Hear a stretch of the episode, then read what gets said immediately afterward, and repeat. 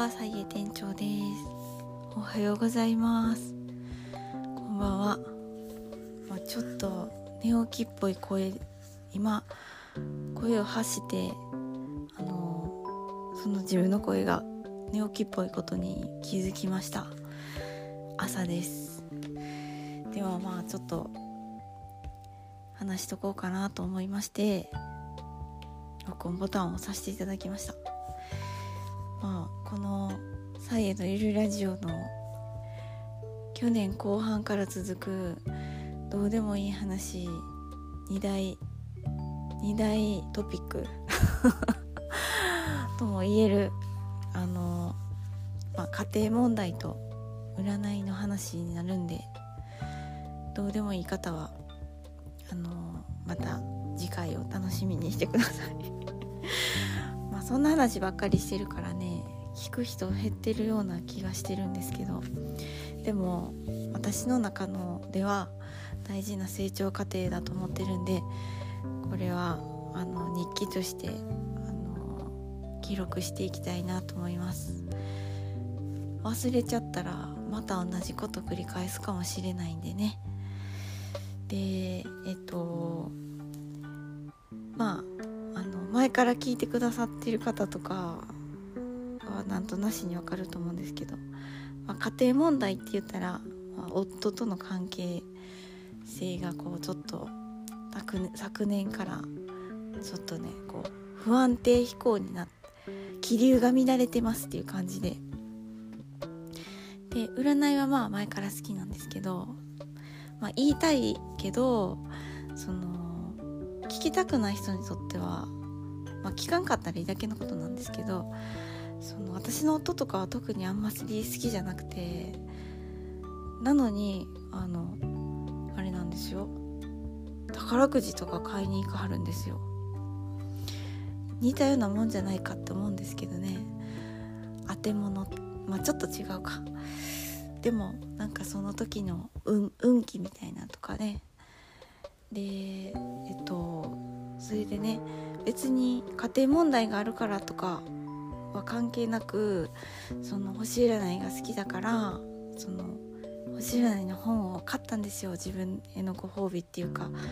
この年明け早々楽しめるあの一つのエンタメとして。えっ、と一応本の名前を紹介するとリズ・グリーンさんっていうこの方が何者なのかも知らずに買っちゃったんですけど。かなんかね直感的に買っちゃったんですよね。でえっと役が岡本翔子さんと鏡隆二さんっていう方で有名ですよね。鏡隆二先生。あまりにも言葉が優しすぎてとある本を読んだ時はちょっと涙してしまったりとかしちゃったんですけど温かいこう文章を書ける人だなって思ったりしてて。まあそれもあって買ってみたんですけどこれは星占いの話をとかを使ってどちらかというと心理学みたいな分野の語り口調になっているのでそんなにこう何て言うんですかね個人の性格とかうんぬんというよりかはあのもうちょっと、うん、学術的な雰囲気を漂わせたってる気がします。まだ一章の途中なんですけどね。で私は結構本を読み始めてだいたいこれ面白いなってこう興奮する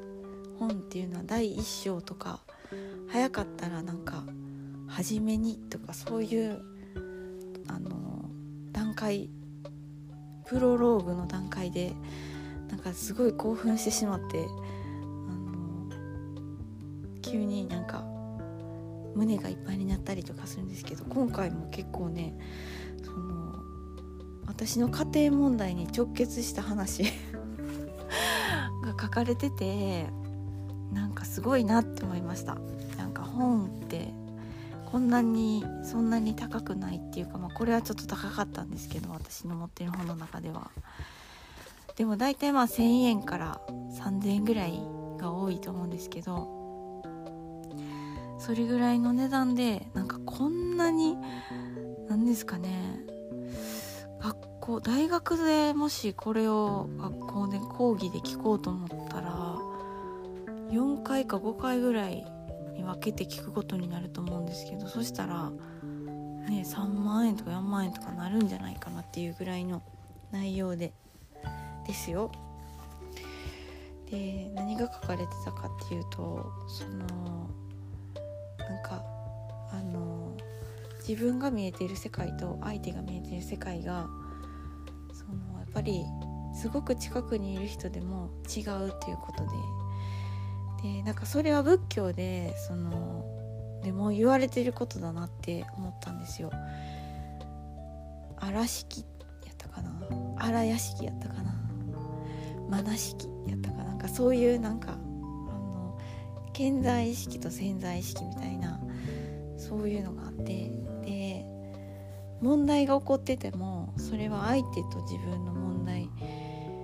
やと思ってるけど実は自分の心の中がこう表面化してきているみたいな話がこの本にも書かれててすごい丁寧に書かれてて今回のその家庭問題のことを照らし合わせながら読んでいくとめちゃくちゃよく分かりましたね。あのほんまに私ここでいっぱいなんかかまあ言ったあんま言ってなかったかもしれないんですけど自分の中ではこういろいろこう思い巡らせてたことがなんかあこれもしかして全部自分の問題みたいな問題っていうか問題ってするとちょっとしんどいんですけど自分の気づいてないことが表面化し今まで気づいてないことが表面化したっていうことを見せてくれてるっていう相手がね。だから相手はその私があの問題だって思ってることに対しては何も問題だと思ってなかったりとかして相手には相手のまた違う問題が私が見せているのかもしれなくて。っていうことが本当によく分かってまあちょっと心穏やかにまたねそういうのも含めてこうやっぱり周りにいる人はやはりありがたいんやなっていう風にちょっと心を落ち着かせれたっていう感じです。であの立つ相手とかすごいしんどい出来事とかあると思うんですけどそれをなんかこうふとそれに対して何を思ったかとかどういう行動に出たかっていうことはなんか自分の今まで隠れてた部分が出てきたみたいなそれが良かったにしろ悪か悪いにしろなんか気に入る気に入らんにしろやっぱそういう部分を自分は持っているっていうなんかとこなところなのかなって思ったりして、ね、自分はそんな持って持ってたくなかったとか思うかもしれないんですけどでもあったんだなっていう風な感じですね。でそんなそんなとこですで星占い的なところにもう少し寄っていくとまあそういう星の巡りだったからいざいざいざいさかいが起きたみたいな風にでまた星が巡っていけばまた穏やかな時も来るとかなんかそうやってね